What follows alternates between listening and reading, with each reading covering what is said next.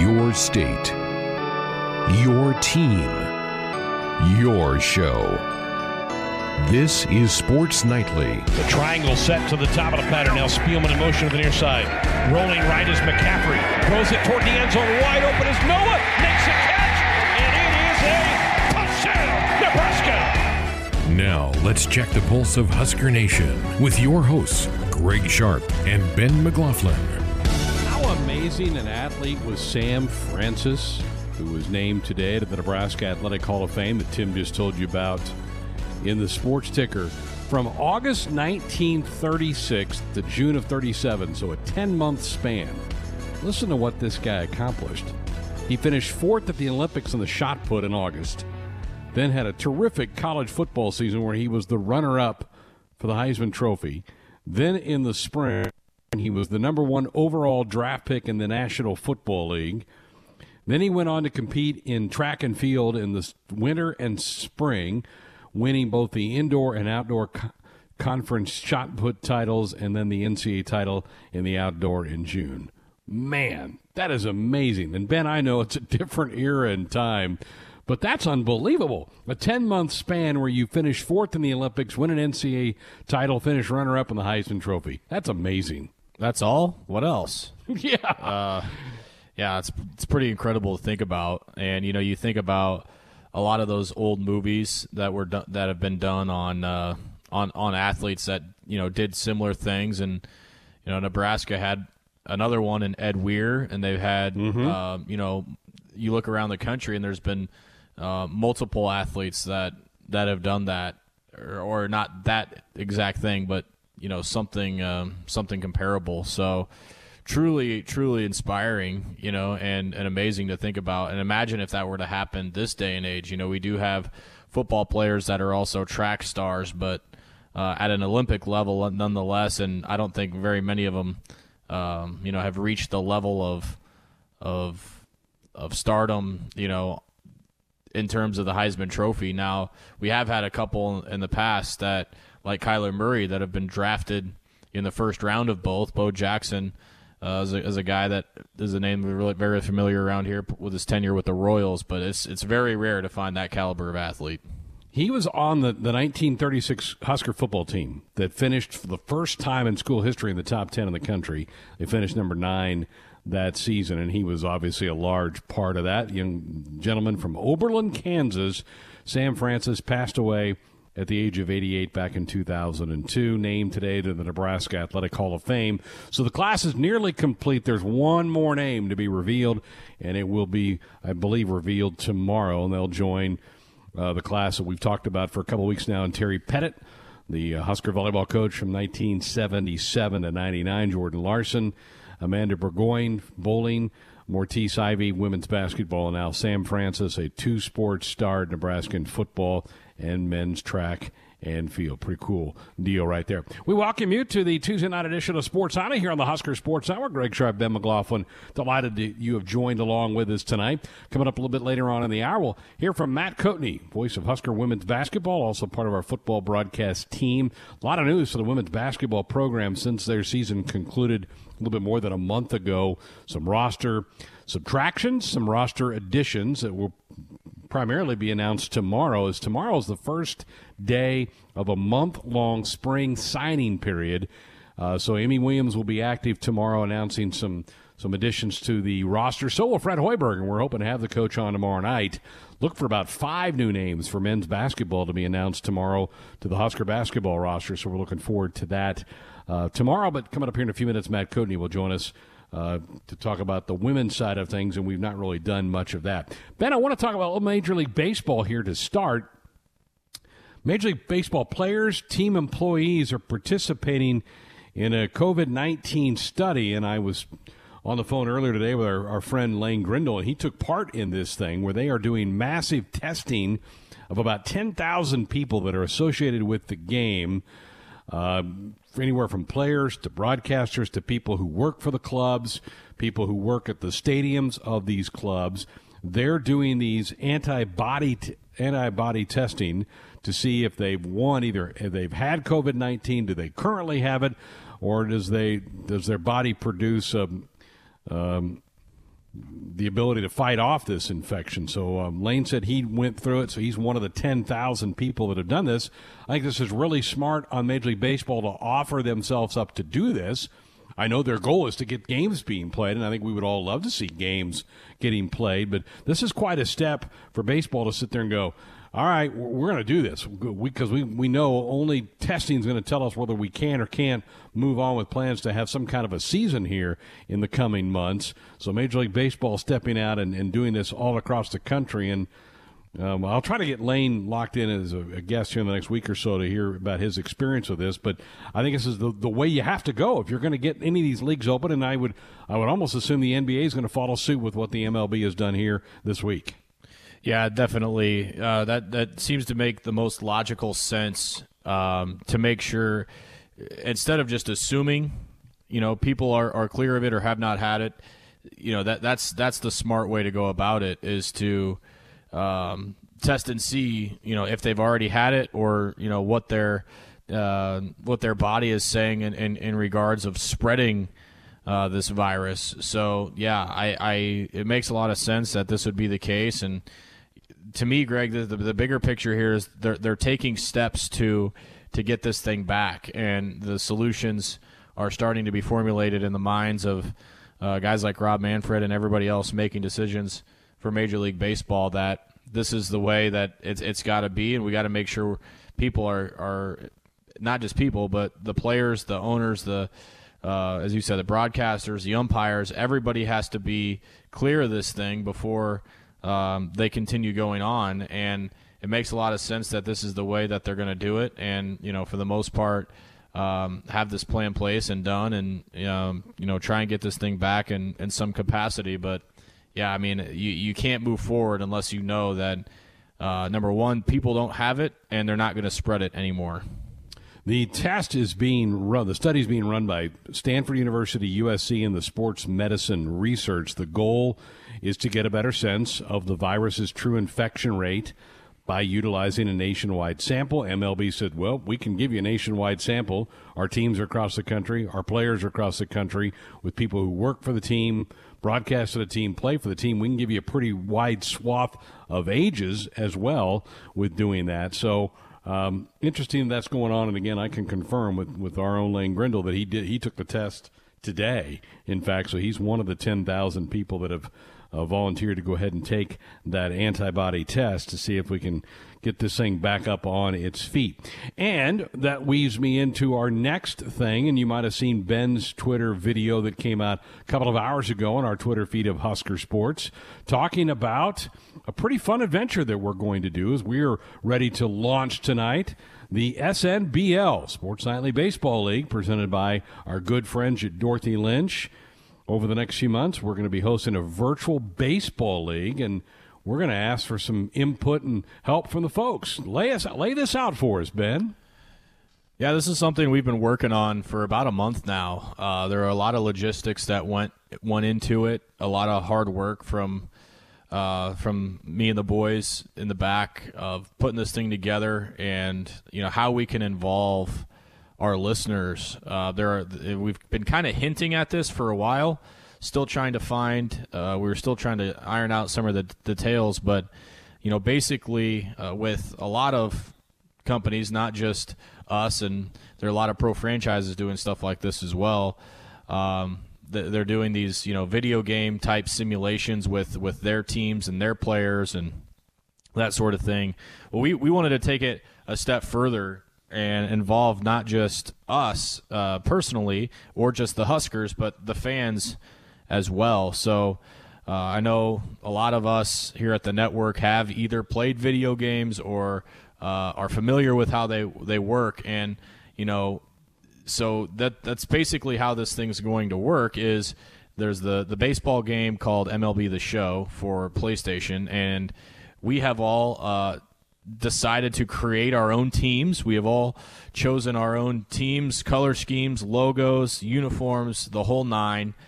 Um, and in order to uh, to get to get this thing rolling, we are uh, going to incorporate one of the teams being um, a fan-controlled team. So, uh, starting tomorrow, fans can jump on the Twitter page at Husker Sports, and we'll be releasing uh, several Twitter polls where you can we'll give you some choices and you can select the player that you would like to be on each team. And these are basically going to turn into all star teams because uh, then you, me, Tim, Nate, Josh, Austin, everybody else, we will pull uh, the remaining players and choose our teams.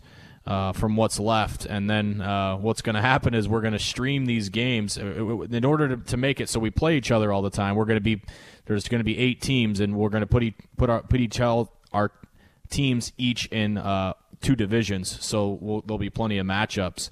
So how do you watch it? There's a there's a streaming service for video games called Twitch. Probably a lot of our listeners familiar with that. If you're not, it's an app just like Twitter, uh, just like every other every other thing where you can download it on your phone. And every day, starting at 11 a.m., we're gonna we're gonna stream these games. So you know if you're involved in the in the Twitter polls tomorrow and and your favorite players are getting selected, you can see how uh, the fans team uh, is competing against my team, against Greg's team, against Nate's team, against everybody's team, and it's going to be just like a baseball season. There's going to be playoffs. There's going to be World Series. There's going to be trash talking, and it's going to be tons of fun. So we're really looking forward to it. How about the names of the teams? Or is it going to be Sharps? Swatters and McLaughlin's Mashers, or what are we what do we got we, going on here? So we've we've all created our teams already. Um, we we went through and Everybody individually picked where they wanted to be from. Most, not all of us, are from the United States. We have uh, one adventurous owner in the league that wanted to be from from overseas. Uh, Let me so guess. you might have heard from him earlier in the show. Um, so yeah, we've we've we've adopted our own color schemes. Everybody uh, has has their own logo. They pick where they pick what stadium they want to play in, and we have given the fans team the name the Nebraska Farmers. So okay. they, in honor of uh, of all the boys in the fields and you know our agriculture roots here in the state, many of our great sponsors are agriculture affiliated. Felt it was appropriate. So the Nebraska Farmers will be the fans team, and then uh, we have all selected our teams as well. So it's going to ba- basically be the fans selecting their team, and then us staffers are going to draft our teams from the leftover players, and uh, and then we're going to roll it out on let's see. So tomorrow will be the voting on Wednesday, and then Thursday will be the first day of the actual league starting at 11 a.m. So for those missing baseball, you've got a virtual baseball league here the next, you know, hopefully month or so to uh, to tie you over until major leagues get started again. Oh, this is gonna be a blast! All right, just uh, I'm I'm grabbing it right now. I'm going to be the Hickman Harriers. Hickman Harriers off the board. That's, that's me. I'm going to be the Hickman Harriers. I'm obviously going to be from Las Vegas uh, for multiple reasons, but I feel like uh, th- that that location is a hot one in terms of uh, professional commodities. So looking forward to being from there, and you know it's going to be it's going to be fun. Uh, outlaws, we'll go Outlaws with with my okay. team. We're gonna um, probably post when we're all finished up tomorrow how everybody's who everybody is, what their teams are, um, name and logo, and then also who they who's on their team, what their roster looks like. So we'll we'll put that out when the voting concludes tomorrow. So you know you got a favorite player, you're an Indians fan, you want to vote for Francisco Lindor, or you know you're a Red Sox fan, and or I guess a Betts. Dodgers fan now, like Mookie no, Betts, yeah. or an Astros fan, and like Jose Altuve, which uh, we would question your character at that point. You know, you can you can help pick your favorite players on this team, and basically assemble uh, an all star team. So. Uh, we'll be, we'll be given the scores like you know we do in our sports tickers every day. So for those that are that are curious about it, and we'll be providing like a weekly update or something on Twitter um, for those that are curious of how they're how they're how the farmers are doing. So we've been working on this for a long time. We've we've been ironing out a lot of details, and we obviously have to thank our great friends at Dorothy Lynch for wanting to sponsor this and take a chance on us that this thing's going to work out. I think that it's going to, and I would uh, you know encourage the fans. You know, this thing is going to be as fun as you make it. So if you're really missing Husker baseball, or you're a Twins fan, or Royals fan, or Cardinals fan, or whatever uh, hopefully this can fill a little bit of that void until it comes back. But it's okay, going to be just so a, a, daily stream for us to watch. The, the best way for them to be locked into this is keeping their eye on Twitter tomorrow. Yeah, correct. Yep, at Husker Sports on Twitter, and those streams, uh, I'll be a part of them too. So if you want to come, you know, just sit in the chat room, hang out, and talk to me or whoever else is is present. You know, come hang out and you know talk sports with us, talk uh, talk Huskers with us. You know, we're going to be on there, so it's not just going to be you know a, a, stream of a video game. It's a chance to for us to all kind of hang out together and, and and talk about things in life, and you know hopefully make it you know a source of entertainment for people. So uh, look forward to that 11 a.m. every day, and uh, hopefully, hopefully that'll go a few hours every day, and we'll just kind of we'll kind of wing it on that regard. Oh, that'll be great. It is SNBL presented by our good friends at Dorothy Lynch. We're going to be playing some virtual baseball for the next couple of months by putting together. We've all put. To, we're going to all put together teams, and then you, we'll have a fan team. We'll compete against each other how many games we going to play? Any idea? Well, it's it'll be the 162 game season. Obviously, we're not going to we'll, play all we'll of those. pinch it down uh, though. Yeah, right? we're gonna we're gonna basically divide that by three.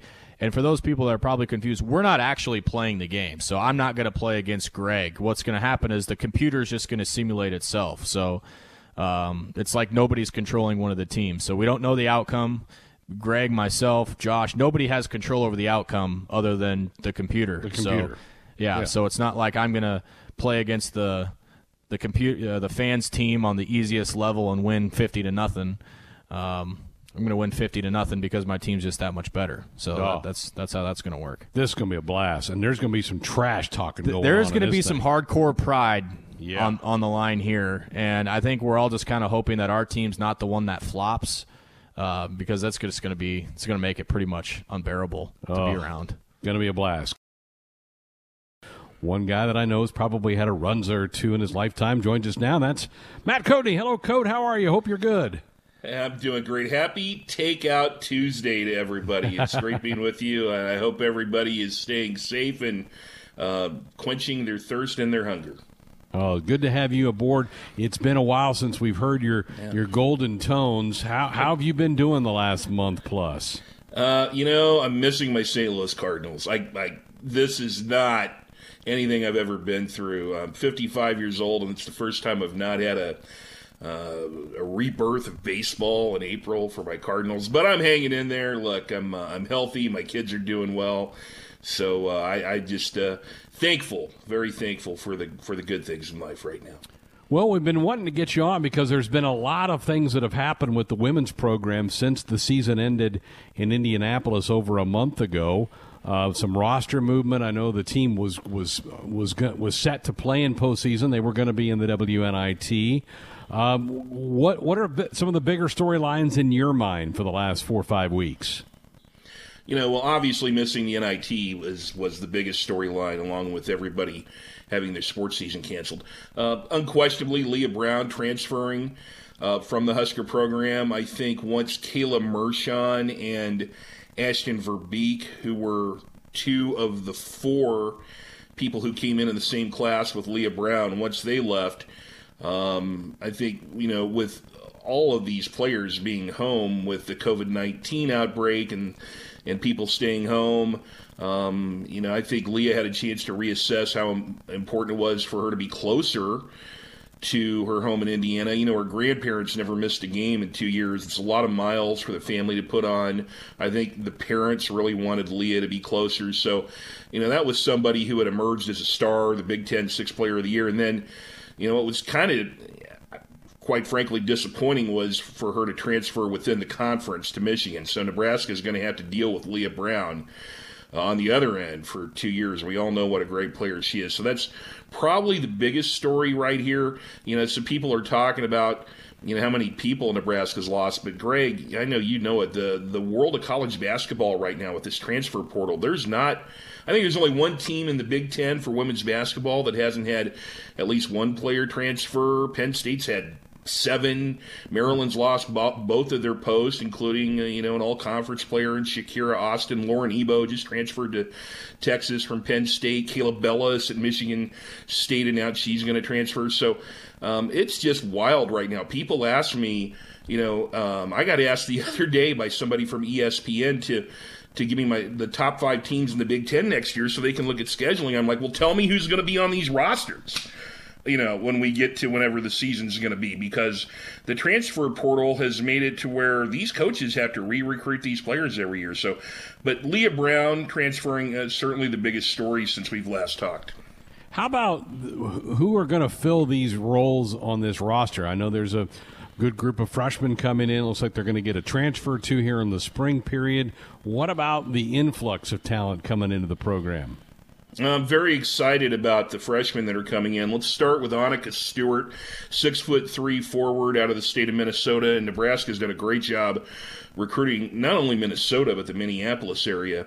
And if you followed Big Ten women's basketball, you know Annika Stewart's sister Hannah who uh, was very, very good for Lisa Bluder at Iowa for four years. So if her sister is anything like um, like Hannah was, Annika, six foot three, expected to play a lot.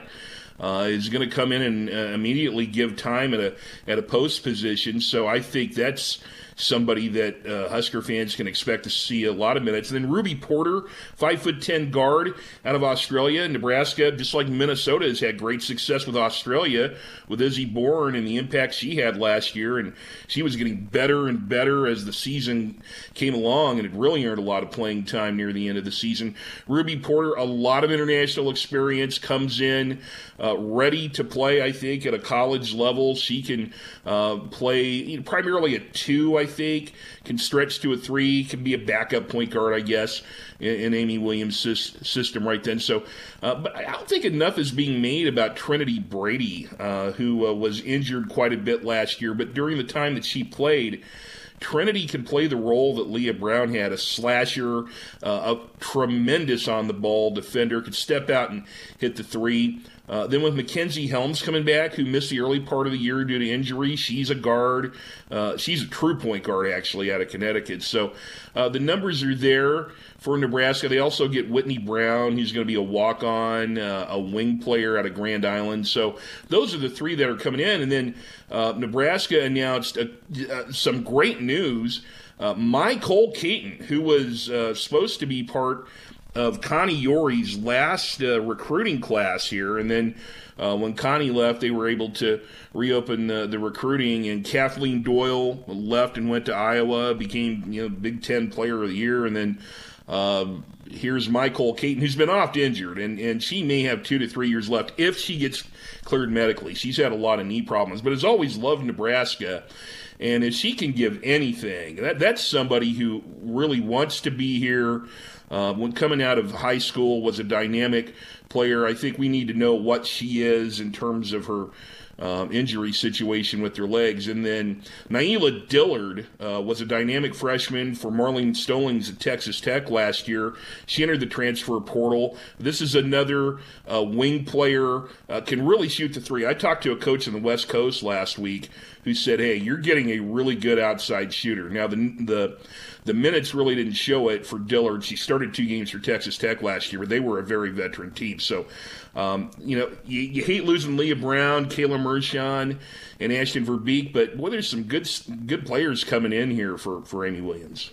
Well, I appreciate the rundown because, and I'm sure you're hearing this too. I mean, people panic. People hear these these student athletes leaving programs in whatever sport, and I think there's a general feeling of panic with that. But you're right; it's just it's kind of the day and age we live in now. This is happening everywhere all over the country.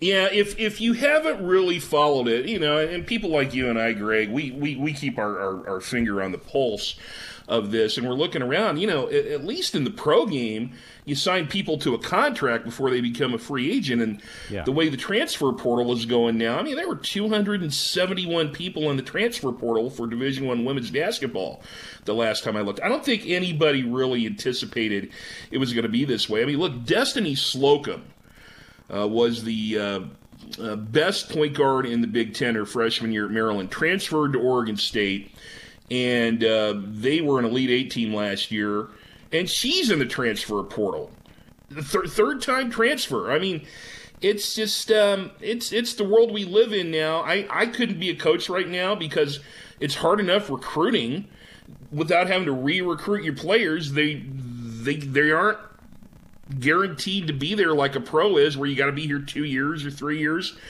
Um, you know, so you know, with with players who can leave, it looks, you know, I, I, I get it with fans that you think, well, Nebraska's lost three players. Well, look at Penn State; they lost seven. Maryland won the league; they lost two, including their top center.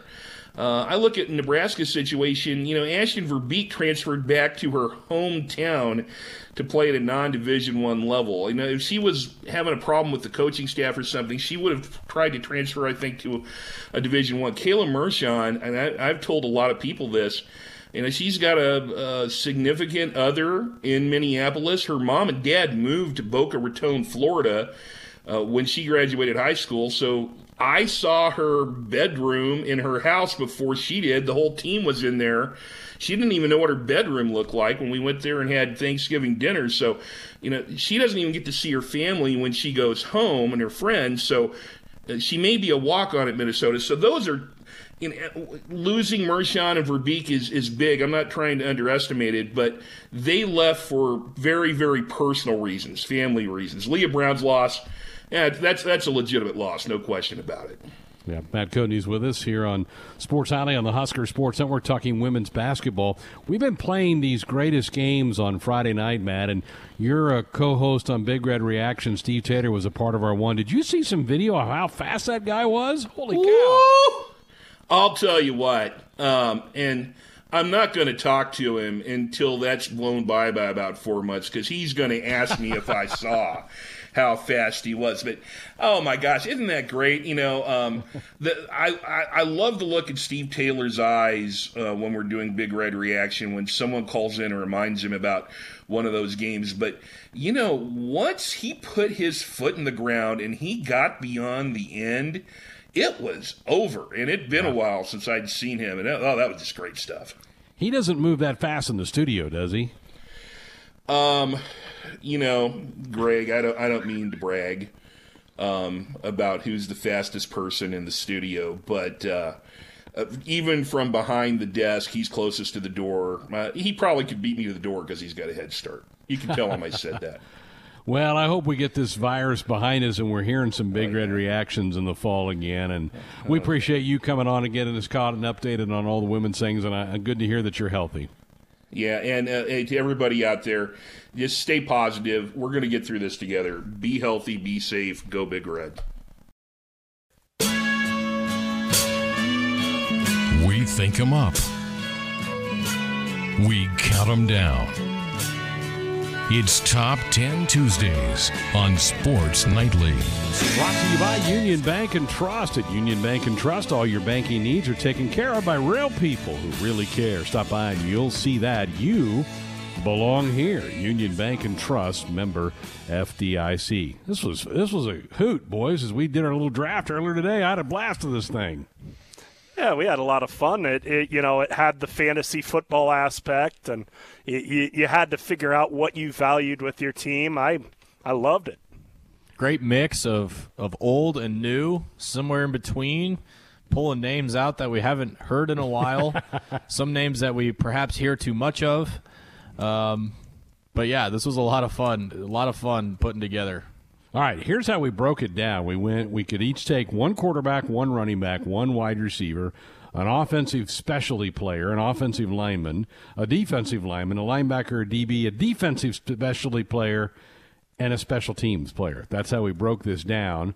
So I think we I think we count it down, guys. Who did we take in our tenth round? And we'll get to our number one round. And let's just go in the order of the draft. Does that sound all right? How we picked yeah. it? so Nate, Nate, you would Fine lead us off. All right, my number 10. So this was actually Mr. Irrelevant because we would snake back, right? I had the first pick and and then I had the last pick, but he was he was plenty relevant uh, as a special teamer for the Huskers in, er, in the early 90s, and I went with Mike Stigge, who was a two-time academic All-American, also an All Big Eight punter, averaged 43 yards a punt, boomed an 87-yarder against Oklahoma State in 92. I needed a field flipper. Mike Stigge's going to get it done for me. He had not a, a lot of faith in your offense, then Nate. If you need a field flipper. hey, the best. It's good insurance, right? In these uncertain times, you need insurance. I had faith in my offense. I just didn't know if they'd always find the end zone. So I go field goal kicker with my 10th pick, and I go with the great Kris Brown. What a career he had at Nebraska, and also continued on into the National Football League for a, a bunch of years. So Kris Brown was my kicker in the 10th round. My number 10, there was a lot of strategy behind it. All the running backs were already selected, so I, I uh, nobody could have taken my player, so I purposely waited till the end to select both my my my running back, I guess, and my next pick as well, which position I won't give away quite yet. Uh, give me Rex Burkhead as my running back. He's in the top five all time in Nebraska uh, rushing. He had over 500 career receiving yards and multiple touchdowns through the air as well. Uh, none more famous than the swing pass he caught against Ohio State in 2011 that capped Nebraska's comeback against Joe Bauserman and the Ohio State Buckeyes. So give me Rex Burkhead as my running back at my my tenth pick. I'm pretty Leave proud it to Ben my... to take a Patriot. Yeah, it's true. uh, I'm pretty proud of my number 10, uh, Dominic Raiola, uh, one of the best offensive linemen in yeah. Nebraska football history. Had a really, really long career, too, with the Detroit Lions. In fact, I think that was his only team uh, in the NFL. Played well over 10 years in the NFL and uh, was probably the best lineman since Dave Rimington uh, at Nebraska. So Dominic Raiola, my number 10. All right. Up to number nine, Nate. No, All right, my is, number nine. Oh, okay, we're, we're not snaking. I got confused. Yeah, yeah, yeah. All right, my number nine. We're gonna go. We're gonna kick it old school. Uh, at the top of the eye, Jeff Kinney was my running oh, back, offensive flex, third team All American for the national champs, and the Huskers rode him to win the game of the century. That's enough for me. You know, the confetti that was his jersey at the end of that game tells me all I needed to know. A good addition to my ball club. So Jeff Kinney's my number nine. The pride of McCook. Yeah. Jeff Kinney. All right, my number nine, I needed a defensive back in this round, and this guy may not be one of the most decorated Huskers, but he might be one of my favorite guys to watch play football, and all the plays he made at Nebraska, and that's DeJon Gomes, who was a part of that those 09 and 10 defenses for Nebraska that just were so lethal. Every time there was a big play being made, it seemed like it was Gomes back there, and he was back there with good players. Prince was around him, Alfonso Dennard, but Gomes seemed to be making play after play. Loved him he, he found his way onto my team. He and Eric Hagg were all over the oh. field. And I'm with you, Greg. It's not a name that you would expect, but I'm so glad you put him on your list. He is in my top five all time favorite Huskers, and that's saying about a lot. I mean, he was so fun to that Missouri game. He was ripping balls away and jumping on balls. He was everywhere. Uh, my number nine, once again, similar situation to number ten. All the wide re- all the wide receivers had been picked, um, so I had my my pick of the litter, and I got Kenny Bell, who was in the top three all time of Husker receiving yards and caught the big overtime touchdown against Iowa, had the sweet one handed catch against Illinois that he scampered in for a touchdown, of course, through the haymaker of a block and the blindside block, which I think we can effectively call the Kenny Bell rule uh, in college football for absolutely uh, throwing that poor Wisconsin guy on his back seven yards. Uh, still a clean hit, if you ask me, and if you ask Kenny, and just a cool guy to, to be around and spend time with. So I got Burkhead at 10 at running back, Kenny Bell, number 9, wide receiver. Best hairdo all time? Oh, yeah. And best Twitter handle to go with it. Childs would be right there, wouldn't he, Nate? Uh, yeah, you've got uh, Wonder Monds as well from the oh, uh, 76 uh, Huskers who had the giant fro. Uh, yeah. But Kenny Bell, Kenny Bell is on a very short list of great hair in Husker history. Uh, my number nine, uh, I had a quarterback. My first, second, and third choice were all picked, but I'm still pretty confident in my guy, Jerry Tagge, uh, who I picked. I mean, you talk about a proven winner. Uh, won the Natty in both 1970 and 71 under Bob Devaney. Uh, not bad, not a bad track record at all. In fact, I think won MVP in both of those bowl games. So, uh, I even though he was my fourth choice, I'm I'm still pretty proud of my pick, Jerry Tagge you can do okay with the guy that's won two national titles. Uh, My number eight uh, went with a black shirt, and you know this is another guy who maybe his the body of his work doesn't quite stack up to some of these guys, but boy, he was important for that uh, 2003 Husker team, and that would be Demorrio Williams at linebacker, hellacious pass rusher, just athletic as all get out. Bo used him so well that year. 11 sacks for Williams, and especially as that team got off to a good start, it was the havoc that he was raising on the defensive side that, that really opened the doors. So thought he'd be a dangerous little pass rusher for me. He, he's my number eight. You think about a Terrific guy player. that he's one of the few guys I think about. Well, like when I picture a player throwing the bones, he's one of the first guys that I think of of a dude that would do that. Oh yeah, I, he was one of the innovators. I think. I mean, Jason Peter, I think, did it some as well. But he, you know, Demorrio was kind of the next guy and the guy that led it into consistency. Speaking of havoc, that's where I go with my number eight pick, and this was my defensive specialist pick. And I'm going Terrell Farley, who I really feel like when Nebraska made their jump up into the mid 90s to win national titles, guys like Farley were the difference. You just you you would you would swear when you were watching games that he was off sides every play because he just had an explosive first step to get around tackles and get to the quarterback and make big plays. So Farley makes my roster with my eighth pick. You watch that game against Florida, and, you, and it's like you wonder if it's an, an NCAA football game, and they made four or five of them because he's just he's literally all over the field. uh, yeah, big pick there. Uh, my number eight, I'm throwing it back to that same time period, and I, I had to double ch- check and make sure he was still available uh, with the eighth pick. I'm going Trev Alberts here, and the name that we still hear plenty here in the Nebraska uh, Nebraska area, of course, with his uh, tenure at, at UNO. Um, outside linebacker, he's my defensive flex position, so another hybrid player for me that uh, will do plenty of damage, I'm sure. You line him up on the defensive side of the ball. Butkus Award winner. Uh, that leads to me, which I should be paying more attention. Sorry, uh, Jason Peter, uh, my defensive flex position. Um, I probably could have just as easily put Christian Peter here as well, but uh, you want to talk a guy that can wreck someone's day. Uh, I think Jason Peter uh, would fit that category nicely. Scariest Husker of all time, at least certainly in He the won top our three. poll. We had a Halloween Twitter poll about Jason Peter. I think he, I think he won. Boy, yeah, I, it's pretty tough to come up with somebody who's just more physically intimidating and intense as that guy. I mean, he was, he was. You know, Bill Parcells always talks about football's not the best. Football's a game where you you're not the most well-adjusted person to play it. And Jason was the embodiment of how you have to be kind of on the edge to be a great football player. So, all right, my number seven, we're going to go to the I backs. Uh, Calvin Jones, who's kind of overshadowed in Husker history. Uh, third team All American for ni- for the 93 Huskers, the Big Eight Offensive Player of the Year in 92, uh, 1,000 yard rusher as a junior in 93, and then as a sophomore in 92, even though he and Derek Brown were splitting carries, and he fell just shy of a 1,000 as a freshman, but just a tremendous edge rusher, a, a guy that could get out on the edge and, and churn out yards. Of course, he held the school record for rushing yards in a game for a long time before Roy Helu took it away from him. So Calvin Jones, my number seven. Had himself a day against the Jayhawks, didn't he? Mm-hmm. Poor Kansas. Sure did.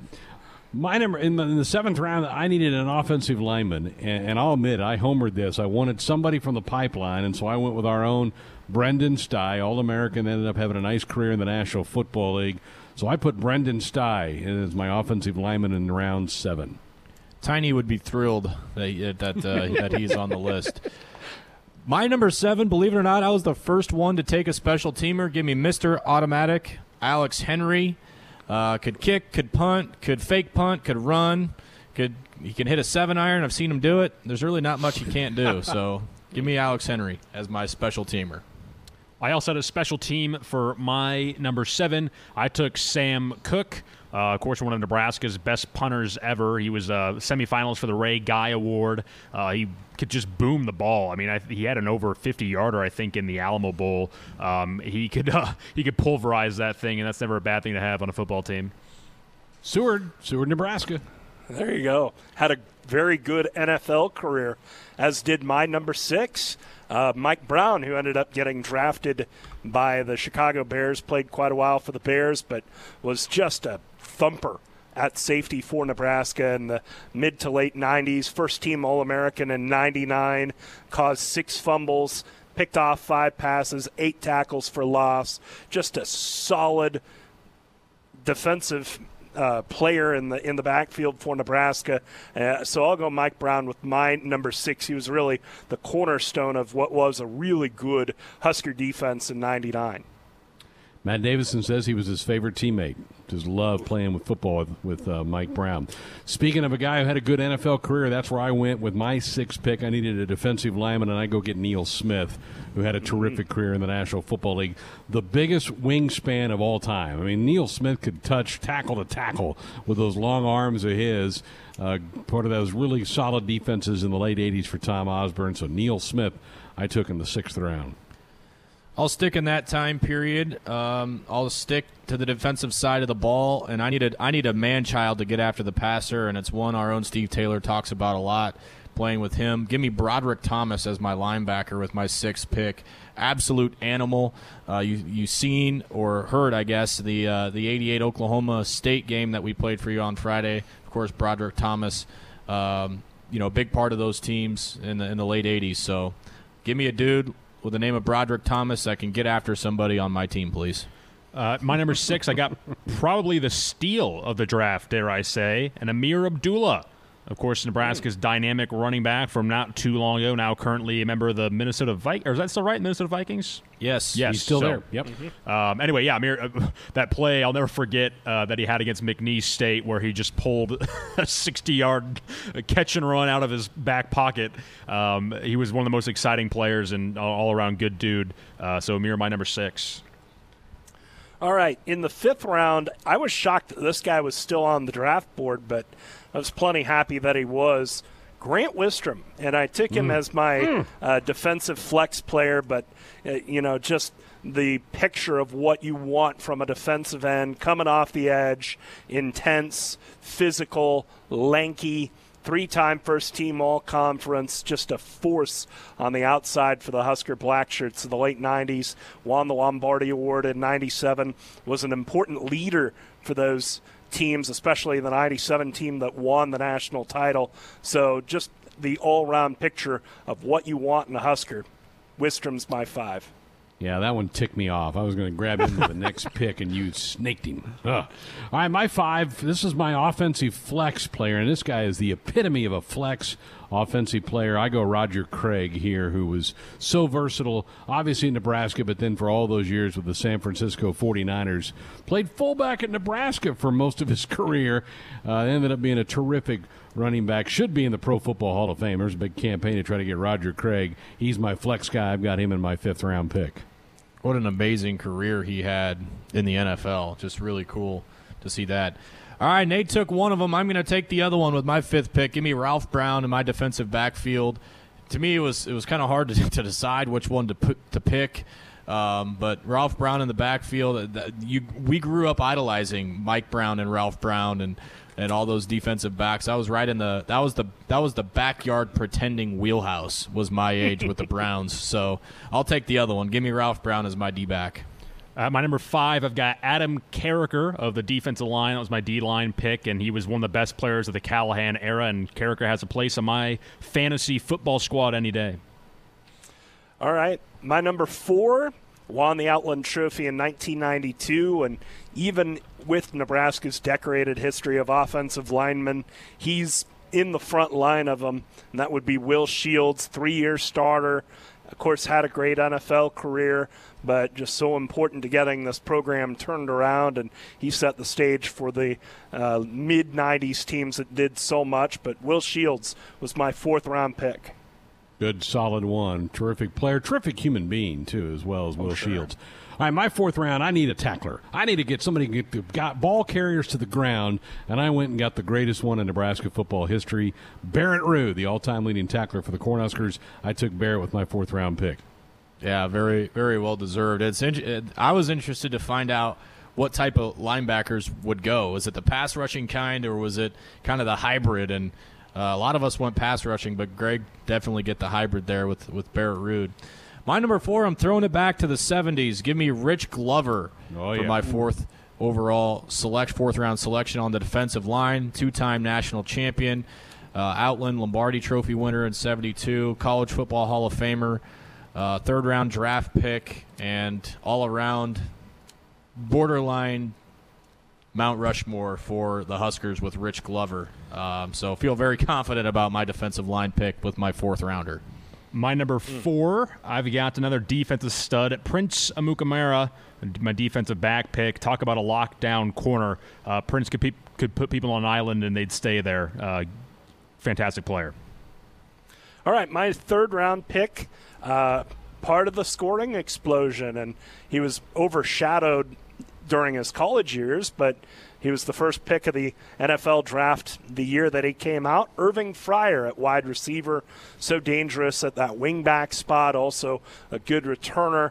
Uh, had 40 receptions for 780 yards and eight touchdowns in 1983. Even though that team never really needed to throw the ball, he still did a lot with a few times he got the ball. So Irving Fryar's my number three, my third round pick. And I'm going with the scoring explosion as well with my third pick. I'm going with a guy with his hands on the football every snap. There's Turner Gills, my quarterback. In the third round, I go get Turner, who was a terrific player. Uh, really kind of turned the style of offense for Tom Osborne away from the Ferragamos and the Humms and those kind of quarterbacks. He gets Turner Gill in there, who had a terrific career in Nebraska. He's my third round pick. Yeah, really solid selection there. So, turns out there's some pretty good quarterbacks on our 4 uh-huh. teams. Um, come to find out. My number three, it wasn't a criteria, but it quickly became one. You get a trophy named after you. You quickly qualify. Uh, no tryout necessary for uh, for Ben's fantasy team. Give me Dave Rimington up front on my offensive line. Um, feel like I could be lacking at all four other st- other spots and still be okay. So. Uh, I feel really confident about about my my hog mollies up front with Rich Glover on the D line and give me Dave Rimington on the O line uh, for my boys up front. My number three does not have a trophy named after him, but he should. Lavonte David, one of the best linebackers in Husker football history, um, currently with the Tampa Bay Buccaneers, going to team up with a former Husker teammate of his, Ndamukong Suh. And uh, he was a JUCO guy, and he came in and he would absolutely swallow up anyone he saw. Uh, he had a hundred trillion tackles while he was in Nebraska. Um, he's a fantastic player. Fort Scott Speak- Community College pipeline member. We had a we had a few of those with Yoshi, Yoshi Hardrick and Stanley Jean Baptiste, Brandon Kinney. Uh, I have an idea, guys, for the trophy. It could be the the most slept on or biggest snub award because that's been Lavonte David his entire uh, football life, it seems. Yep. Both in college and the NFL, he would have broke Barrett Ruud's tackling record if he wasn't a JUCO product. That that dude was an absolute man child. Loved watching him play. Tim mentioned who I picked with my second round pick Ndamukong Suh, and you talk about a guy who should have a trophy named after him. He wins the Nagurski, the Bednarik, the Lombardi as a defensive lineman. He's a finalist for the Heisman and really should have won it if the award was actually the most outstanding player in college football for that year in 2009, but just utterly dominant. Maybe the most dominant player I've ever seen in any length of time, just owned that 2009 season. He good. Yeah. I feel like I feel like uh, you know every day on April Fools we should post his stats on Husker Sports Twitter because yeah. it, it, it's it's stupid what what yeah. he did.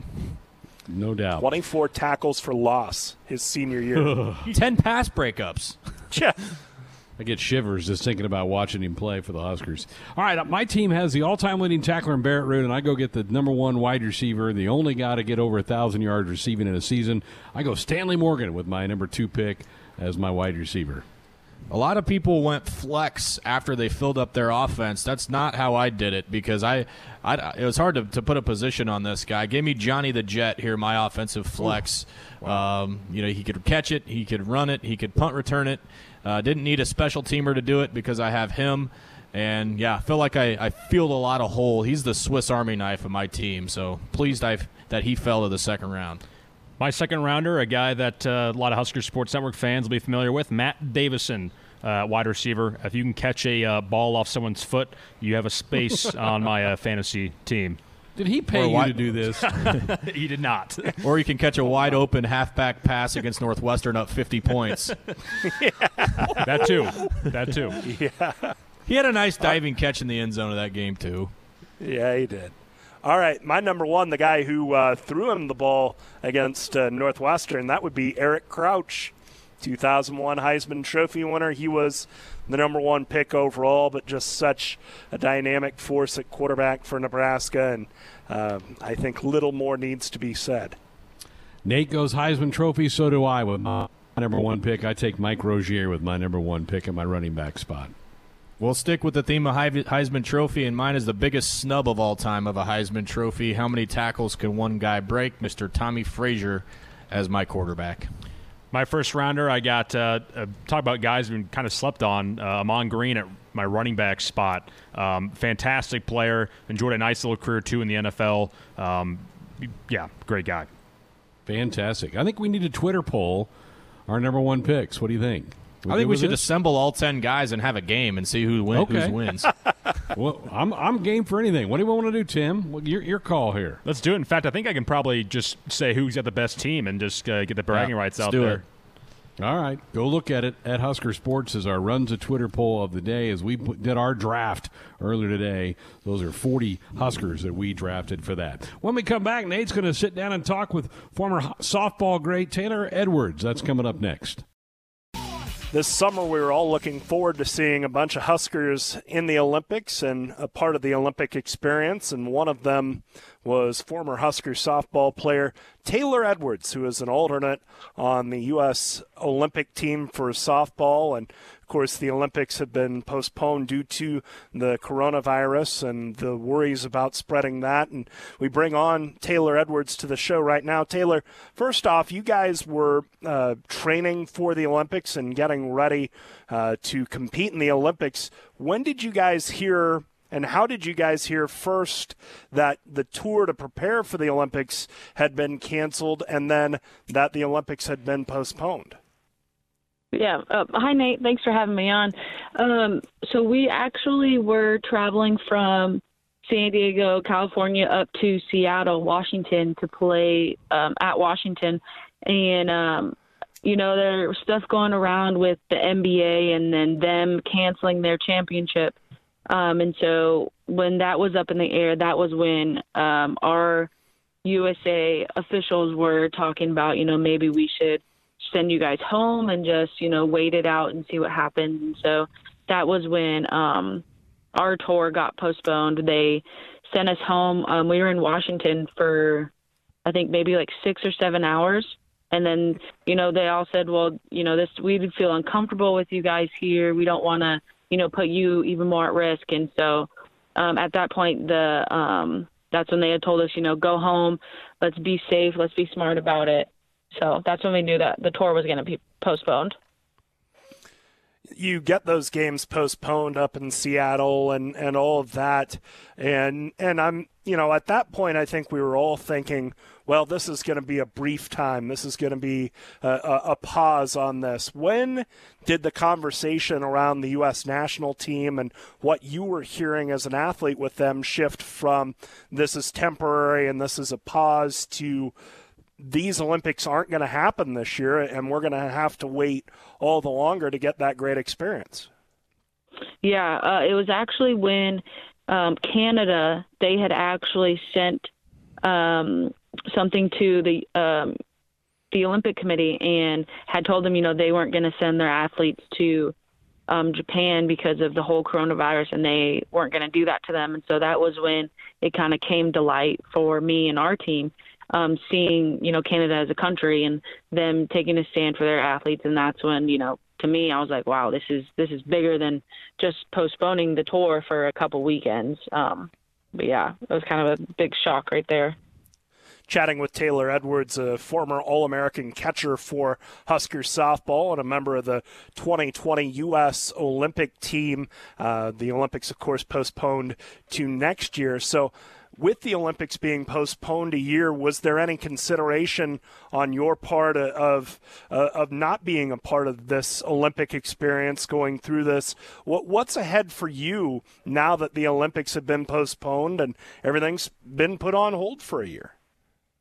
Yeah. Um, well, luckily for me, I'm in um, a good spot. I'm still in Lincoln. I still have a great relationship um, with the three coaches at uh, Nebraska, and you know, they've told me time and time again, whatever you need from us, we want to be there to help you. So, um, as of right now, I have a couple things uh, that I could be doing. Nothing set in stone yet, but um, yeah, there was never a doubt in my mind that I was to go for it again in 2021. And you know, I've been going this long. I I got to stick it out. no doubt about it. Uh, the the uh, coronavirus affecting not just international sports, but sports here at home, and and uh, you know your sister having her season postponed or canceled due to the coronavirus. That gives her another year at Nebraska. What were your conversations with her like as as she was going through this, and and she was considering whether or not she was going to come back to give her senior year another shot? Yeah. Um, well, our conversations were just like, man, what a what a tough you know time to to be in, especially being a senior. But um, just you know, nobody has ever gone through anything like this. Talking to my parents, like they've never gone through anything like this at all.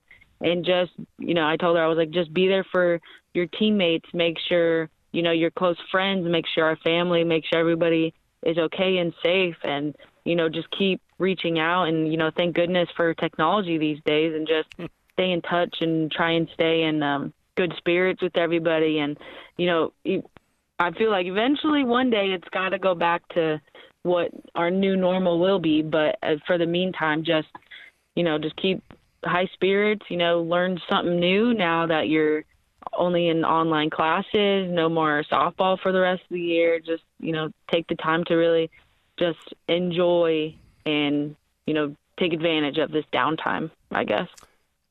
Well, Taylor, you know, we would tell, I, I, even if the Olympics were going on as scheduled, we would tell you at this point, hey, stay healthy and good luck. But uh, especially with what's going on in the world right now, now more than ever, stay safe, stay healthy.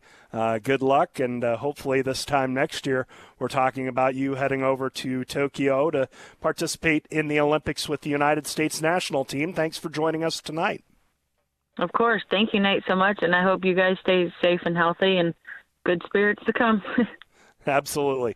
There's Taylor Edwards, former Husker catcher and All American for Nebraska softball and a member of the United States Olympic softball team. And she